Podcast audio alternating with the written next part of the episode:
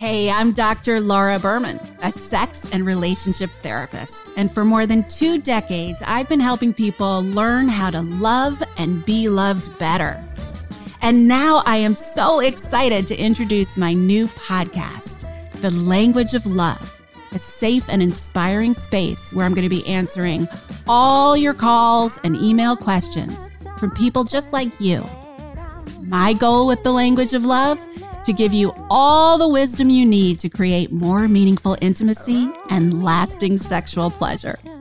It's time we all become fluent in the language of love. Welcome to the language of love with Dr. Laura Berman, the place to come to get all your questions answered about love, sex, relationships. There's no question off limits. We're all in this together, learning to love and be loved better. And that is what I'm here to help you do. This week, the theme is raising sexually healthy kids. Every single one of us was a kid, most of whom weren't well raised sexually. We didn't really have models for how to talk about sex, how to protect kids while not like creating inhibitions. Most of us were raised with a lot of really dysfunctional attitudes towards sex, or were either, like as in my case, exposed to way too much, or in other cases, exposed to way too little. And I do a lot of training of teachers and also teaching of kids around sex education. And I feel so passionately about it because when I'm sitting with adults in my office today, you know, who are struggling with inhibition, sexual dysfunction, difficulty getting their needs met, relationship conflicts, so often the issues go back to childhood when their hand was slapped away when they were touching themselves or their parents, you know, slut shamed them or things happened that could have been avoided. I've been collecting your questions and I get them all the time. Sure we won't get them to get to them all today. I'm going to do my best and we'll do more episodes on this if you want to. But whatever your questions are, just know that you can always get them to me and I will do my best to answer them on the show. You just go to drlauraberman.com and go to the podcast page, or you can even go to languageoflovepod.com and the links are right there for both asking an email question as well as a voicemail question. So you can do both of those, and we'll be getting to both of those today. I'm actually wearing a sweatshirt in honor of today's podcast that is a part of Busy Phillips line. She gives a lot of money to, you know, a lot of the proceeds to charity. But I love this. First of all, it's a very nice kind of soft sweatshirt, but the words on it up in the corner say, we all have holes.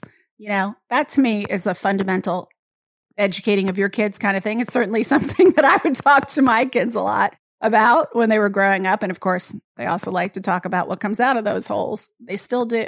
Something about boys, but it's probably girls too. I just happen to have three sons who like talking about bodily functions. Maybe it's me because I like talking about them too. Let's get to the questions. Maybe some of them will be about bodily functions. Who knows? Raising sexually healthy kids. Here's an email question from Erin. She says, Dr. Berman, I'm happily married with three kiddos. Here's the problem my nine year old daughter walked into the bedroom when me and my husband were. He was performing oral sex on me, and we were totally caught up in the moment. So I can't even say how long she was standing there, but I'm guessing it was just a few seconds before she sort of screamed and ran away. We tried to talk to her about it, but she just got angry and embarrassed and told us to be quiet. My husband and I don't know what to do. I feel so guilty. How can we fix this? Well, first of all, Erin, don't feel guilty. Did we want your nine year old daughter to see you having sex of any kind, much less like kind of in that position? Probably not. But did you like damage her beyond repair? Absolutely not. And the truth is, and I feel so strongly about this, and it's so clear to me that your children need to know. They don't need to know the details. They don't need to see it but they need to know that you have a fulfilling and connected sensual and sexual life. So many parents try to hide that. So, like, they won't even have sex if their kids are teenagers and not even coming near them for the night. They're just so self conscious or feel like that will damage the kids if the kids somehow know their parents have a sexual life together. When in reality, it's the opposite because you are a model for what you want your children's own sex lives to be like. So when you are thinking about and I will get to your question, Erin, but this is a really important point. When you are thinking about how to raise sexually healthy kids, the first question I coach parents around is for you and your co parent, whoever else is in the child's life, whatever other authority figure, get on the same page, not only about what your key messages are, but this is not an easy question for a lot of parents to answer who are so scared of this topic with their kids. When and under what circumstances do you hope that your child does have sex for the first time or ongoing? So we spend so much energy thinking about, oh, I don't want them to have sex before this point or before that point, or I don't want them to get pregnant or STDs or whatever. And all of that is super important. But do you ever ask yourself, under what circumstances do I really want my child to have sex? Because none of us really want to think about that. But the truth is, I don't think there's a parent out there who loves their child and doesn't want them and hope that one day, maybe when they're grown up, maybe when they're married, when they're 50, you know, you fill in the blank, but that one day they have a fulfilling, loving sex life. We all want that for our children. We don't want them to do it too soon. We don't want that. We want to do everything we can to protect them from getting hurt, unplanned pregnancies, STDs, whatever. But we also want to teach them about the gift that sex is and give them a sense of what sexual intimacy abstractly looks like and feels like in their parents' relationships. Do you guys flirt with each other? Do you cuddle each other? Do you hold hands? Do you give each other pats on the bottom or kisses? Do you make illusions? Is your door locked sometimes? These are not bad things for your kids to know about. Now, your kid is nine, and my guess is part of the reason she was angry is because she kind of knows what this is by now. And I would say that by age nine, you really do want to have been talking to your child about the initial basics not necessarily about oral sex, which is what she walked in on, but you'd be talking about how babies are made, about puberty and boys and girls and the changes that happen. I should say here, I wrote a book on this topic. One of the books I've written is called aptly named Talking to Your Kids About Sex. it's a very creative title, I know, but it's descriptive. Talking to your kids about sex, turning the talk into a conversation for life. And it shows you conversation starters and key things to cover at each stage of a child's development. So by nine, your daughter probably has a sense of all that, if hopefully from you, but if not from the playground or from her friends. And she knew she was seeing something that was bizarre and intimate and weird and upsetting. But believe me, this happens all the time. Okay. So you're not bad parents and she's not inextricably damaged. What I would say in a situation like this is, you know, if she were three, I would say, stop what you're doing and go and check on her, make sure she's okay. If she's nine and she went running out of the room, I would have maybe checked on her and said, Are you okay? I wouldn't have both gone in there. I would have sent whichever parent she tends to be more comfortable with and just been, honey, I'm so sorry you had to walk in on that. Are you okay? I do want to talk about this with you, but let's just talk about it later and then give it some time for the intensity to kind of calm down a little bit. I mean, we, you know, your child, right? So maybe your child is someone whose intensity would increase if you bombarded them right, you know, if you didn't address it right away. My kids, I know I'm going to have a much better conversation with them about whatever it is if everybody's cooled off first and then we circle back to it. So you would do that if your kid is is like every other tween and teenager out there and needs a little kind of calming down time before you talk about it. And then you go in there, even if she says, be quiet or whatever. Once again, only one of you, okay? Because two can feel like too reminiscent of what she just saw and also even more embarrassing. So one of you who she's more comfortable with just says, listen, that was not something you ever should have seen. We should have locked the door.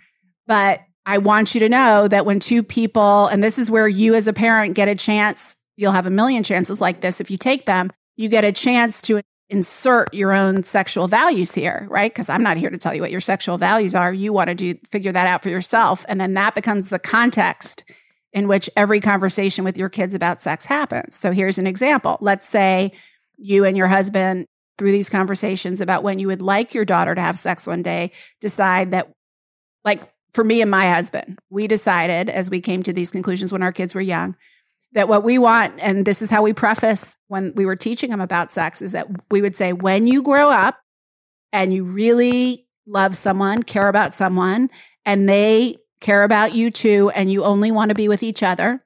And then we would also add in, since there are three boys, and they all seem heterosexual. I mean, at least at this point. And she wants to, and you ask and receive consent. I always put in the consent thing. Then blah, blah, blah will happen. So you might say to your daughter, honey, I know that that was really uncomfortable and weird. And I just want you to know, first of all, if you have any questions, I'm an open book. I will answer whatever questions you have. But I just want you to know that while you shouldn't have seen that, and you're too young to see that, and quite frankly, you should never have to see your parents doing that. The bottom line is that daddy and I really love each other. And when two people, insert your own values here, are married, are grown up, are in college, you know, blah, blah, blah. But when two people love each other, this is one of the ways, the unique ways that they can show love to each other. In the case of me and daddy, we don't do with anyone else. It's only for us. So it's part of the way we love each other and show each other our love. And that's all you need to know. And I'm sorry you saw that. If you have any questions, I'm here for you. And you just kind of hang out and make sure and please put a lock on your door. Everybody, put a lock on your door. There is nothing wrong with that. And if you have younger children who you're a little bit worried about, or you think may need you, or you think may start fighting or breaking furniture, put a one way monitor so you can at least hear them. Make sure it's not two ways so they can hear you. You can hear them. But I think it's a really important standard to set in your house that when your door is locked, that's mommy and daddy alone time. It doesn't mean you're having sex every time, but that's your alone time. And that's important, an important model to set for them. Hopefully that gives you a head start with her. Check out the book for sure. And I would say that, I'll probably say that a million times with all of these questions. All right, let's see. Should we go to a voicemail? Let's go to a voicemail. Hi, Dr. Berman. I'm calling because I feel like I'm the worst mom in the world. I let my daughter, who's 17, have her boyfriend stay overnight. And of course, I know they are sexually active and, and my daughter is on birth control. So I know she's safe. And I also trust the guy. Uh, I think he's a very nice guy. But now she wants him to stay again. And my ex husband is really pissed. And my friends think that I'm crazy. And these teens are having sex anyway. And I'd rather that they do it in my own house, that in, who knows where, in a car or a motel or I don't know where. And I also remember when I was a teen and, and I used to have sex in the parking lot behind high school. So I don't want my daughter doing something like that. Is it really bad to let her have him stay over? Like, please tell me that I'm not the worst mom in the world because I definitely feel this way. Oh, no, you are not the worst mom in the world. But there are a couple of things happening here. First of all, you and your ex husband feel differently. You're not on the same page. I don't know if this comes up in other areas of your co parenting, but certainly around this, you know, you're in conflict. And so, look, if she's a later teenager, it's not like you're going to lose custody because most courts would take her concerns and, and desires into, you know, it's not like she's five, right? And the court can take custody away if your husband throws a fit, or he could take you back to court for custody or whatever. So if you're not worried about that, like having some legal implications, then it's not about you being a bad mother. It's about your values around sex.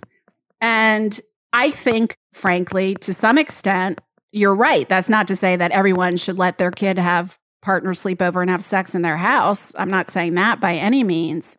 But I think, you know, you're absolutely right. The latest statistics are one in four teens, probably more because they're not admitting it, but at least one in four teens are having sex by the time they're 15. And the majority of their parents don't even know about it. So those kids are not necessarily getting birth control or getting sex education that they need or prepared with condoms because so many people mistakenly think schools, administrations, parents mistakenly, mistakenly think that information means permission and it doesn't. So you have done the right thing so far by creating a relationship with your daughter where she can talk to you about what's going on and not lie and hide things from you, where she feels like you're a responsible ally and you know she's having sex, you got her on the pill, which is really important so that she doesn't get pregnant. I can tell you, as a mother of three boys, they could, all I have to say is, What do I always tell you? And they say back, belt and suspenders. That's the phrase, which means anyone they have sex with should be on some form of birth control of their own, like the pill, you know, hormonal contraceptive, or in some cases, IUD or whatever, and condom because condoms can break. And you're counting on the girl, in their case, to be regularly and correctly taking the pill or other hormonal contraceptive. And if she doesn't take it well or she forgets, which lots of teenagers do, it's not effective. So you're kind of at her the effect of her ability to remember and to take it well. So make sure you use condoms as well. All that said, you know, my 16 year old came to me just the other day and wanted to have a girl who's not his girlfriend, but a girl sleep over. He kind of admitted that they have fooled around before and that they're starting to connect. And I said, look, because he's already told me that he's had sex. We talk a lot about consent and respect. And so far, I don't love the fact that he's having sex at 16, but like, I think he's handling it in a respectful way. And no one's ever slept over. I mean, I have never even known about it. He just tells me about it afterwards. But this time I said, okay, I am not opposed to this, but I am not going to have a girl come over to our house and sleep over with my son without knowing it's okay with her parents. That's just the parent code. So you need to let me know, have her mother text me or whatever, and just tell me it's okay. And if there are any parameters that I should, are you guys supposed to sleep in opposite different rooms? So, you know, are we going to do that charade? Like, is this okay? I just don't want to take a girl into my house to have sex with my son behind her parents' back if she's not being honest with them. Of course, he dropped the whole thing after that because clearly she wasn't. But the point is that you shouldn't feel guilty and you shouldn't feel like you're a bad parent because you have these kinds of communications with your daughter. And if you feel like she really cares about this guy, he really cares about her, you trust him, you said, you feel like they're handling things carefully and maturely and protecting themselves. I agree with you personally, but I can only agree with you personally. That's for every single one of us. This has to be a personal decision. I agree with you. I would rather my kid have sex in the house than in a parking lot somewhere or in some stranger's house or whatever. Like I would rather them be safer and have access to condoms and feel like they could talk to me. But not every parent feels that way. So you and your ex need to find a way to get on the same page, even if it means ignorance is bliss. Like if your daughter is 17 years old, does she really have to tell her father that her boyfriend slept over? I mean, how much do you really communicate? You know, there are ways to get around this. I think what's holding you back is that you're questioning your decision. And so what I want you to really get clear on is forget all the noise from outside you and don't make this decision from fear. Make it from what in my gut feels right for my daughter, for her sense of empowerment, for her protection, and for her her sense of ability to love and be loved to the best that she can like what do i believe as her mother is going to most support her in that and support to some extent our relationship but your you know fun loving relationship with her is not nearly as important as those other things are right? That's where we get lost in the parenting role when we're more interested in them liking us than doing the right thing. So really ask yourself what the right thing is for you as a mother and do that. Don't worry about your ex-husband at this point. That's what i say. All right let's go to another email. Here is one that says dr berman I'm reaching out because I heard you say on another television show that parents should think about buying their teen daughters vibrators. WTF. Are you for real? I'm a mom of teen girls and I would never buy them a vibrator. Is that seriously something you're suggesting? Yeah, I think you're talking about, and this has come up many times through the years. This was years ago. I was doing the Oprah show. I used to be, you know, when she still had her show last few seasons, I was her sex love and relationship person. And we were doing a show on kids, raising sexually healthy kids. And there was this little girl, I remember her name was Jordan. She was like nine years old or 10 years old. And she wanted to know about sex, and her mother wouldn't talk to her about it. And I kind of took the mother through the process of talking to her daughter. And as part of that conversation, not with the nine year old, but later, we started talking about different ways and keys to raising sexually healthy daughters in particular, but boys and girls. And so I mentioned In fact, Oprah agreed with me. She agreed with me completely. It was Gayle who flipped out because Gayle was on the show that day too. But basically, I said, look, when your daughter gets to 14, 15, 16, her hormones are going crazy, right? And girls usually discover self stimulation much later than boys because, you know, their stuff is just hanging out there in the bathtub. They touch it or yank it one day and say, oh, this feels good. Like girls our stuff is more tucked in. There's less discussion of it. There's less understanding of our genitals. And so girls tend to start exploring that later. So what typically starts happening and what we now know is that only 30% of women report that their first sexual experience felt completely consensual. Of those women who didn't feel like it was consensual, the majority of them said it wasn't that they were raped or assaulted. It was that it just felt so good. They got carried away and they didn't really understand what was happening. And the next thing they knew, they had had sex. Half the time, they didn't even know what sex was necessarily or that what led to it or whatever. They just, it felt so good and they'd never had feelings like that before. And in many cases, they mistakenly think, oh, it's this boy who I'm just hooking up with at this party that is giving me, you know, they just automatically think it's about the boy. Of course, it is to an extent about your partner, but it's really about yourself and your own body. And if women could come of age in connection with their own sexuality and their sexual response and feeling empowered around that for themselves, I truly believe and in fact have found in my own experiences training and working with so many families that girls will be more selective. They'll understand their bodies more. If they understand self stimulation and they can give themselves pleasure and orgasms, and that it's not like all up to the boy to find that magic button and need to be with him to find it, then she goes on a great date or goes, hangs out, or she feels horny because of all the massive hormones that are flushing through her system and she self stimulates, right? And so, you know, you can normalize that Vern, tell her about manually stimulating. But I, in this show and in general, I talked about the possibility of giving your daughter an external stimulator. So I'm not talking about a, something she even inserts into her vagina. I mean, she could do this and still keep her hymen intact, although most girls don't even have a hymen by the time they have sex because, you know, we're not sitting around crocheting, we're horseback riding and doing gymnastics and all kinds of things. So the majority of girls today don't even have a hymen. But if you're worried about that, doesn't get affected by an external vibrator. And if you're worried that understanding her body and her sexual pleasure will somehow make her want to do it with a boy, I have found the opposite, or anyone else for that matter. I have found the opposite to be true, that in fact, it gives her more of a sense of her own autonomy and her own sexual power and more of a relationship with her own body, all of which lead to better decision making in my experience. So Yes, it's not mandatory. If it makes you uncomfortable, certainly don't do it. But you could get her a little external clitoral vibrator when she's 16 as a way of learning more about her sexual response and body. I think it's a great idea. Not mandatory, but a great idea. All right, let's go to a voicemail question.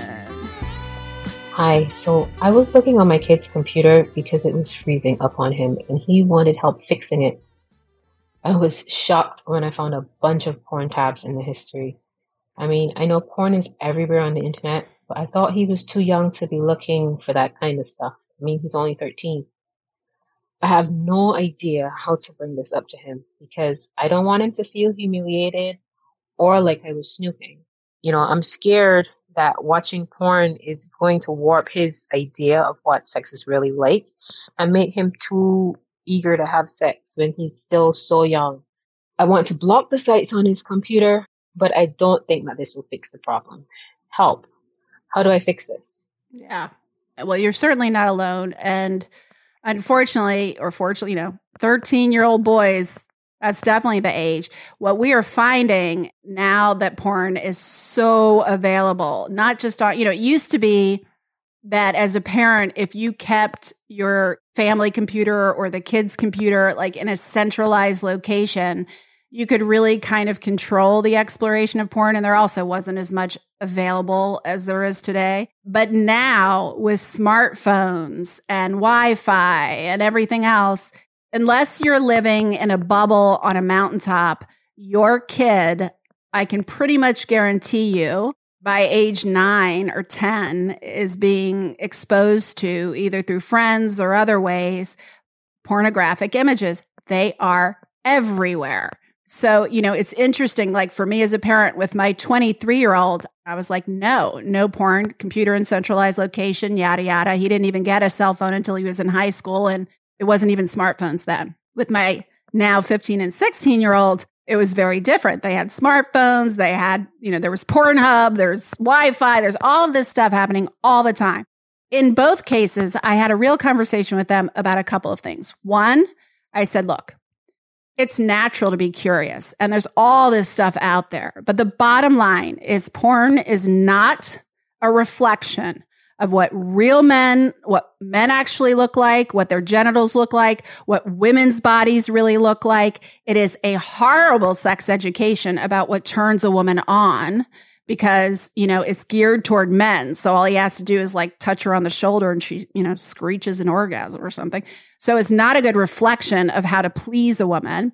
And the majority of women who are engaging in porn are not doing so from a very empowered place. So you're kind of perpetuating that by watching it. But I also know that as a teenager, that's not enough of a deterrent. And, you know, I don't expect you never to look at it. I just want you to understand that it's not real. And I also, and this was the big clincher that I think has helped because it's true. I said to them, there are n- new and growing studies that boys like you being exposed to porn as your primary sexual stimulus so early in your sexual development and so consistently is turning out to affect men's ability, young men's ability to get aroused with an actual partner. And I know that you want to be able to do that. And so the only thing I can say to you, I know it's not realistic to tell you never to look at porn. The only thing I can say to you is that it's really important to keep your fantasy muscle alive, to not just look and let the images be fed to you, but to you, you know, to fantasize. And I remember the first time I said this to them, I think they were like, you know, 12, 13. They looked at me like, like I was had two heads, like fantasize. They didn't even know what that was.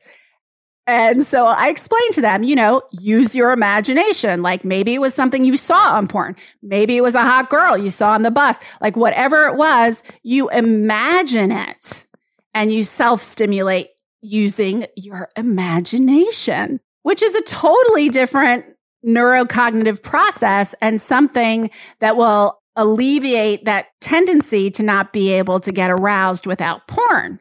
And so those are the conversations we've been having. That's me and my kids. You may be someone who feels that porn is against your religion or against your morals or whatever, you know, that there's no place for porn and that if you want to try to keep your kids in a box and keep them from watching, you can. But I think at the very least, you have to have this conversation with your son.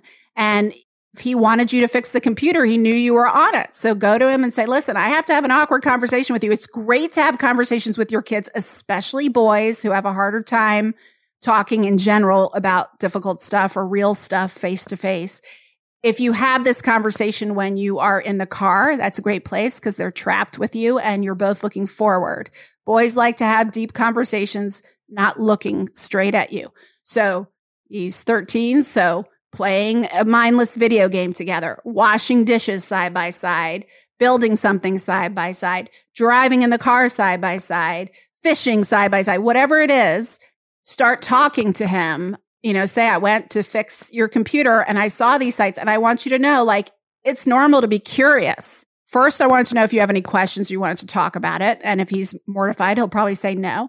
You say, but I also just want you to listen for a minute and here are my thoughts. And you can share with him some of what I told you or other things. Just don't shame him because that doesn't stop. Shame is like the world's worst motivator. And all it does is hang us up. And then he's still going to look at it and mix his sexual response up with guilt and shame. And then that creates a whole other brand of problems. Don't do that. But I think it is important to talk about. I hope that helps. I think we're going to have to do a part two of raising sexually healthy kids because I have so many more questions and I'm running out of time.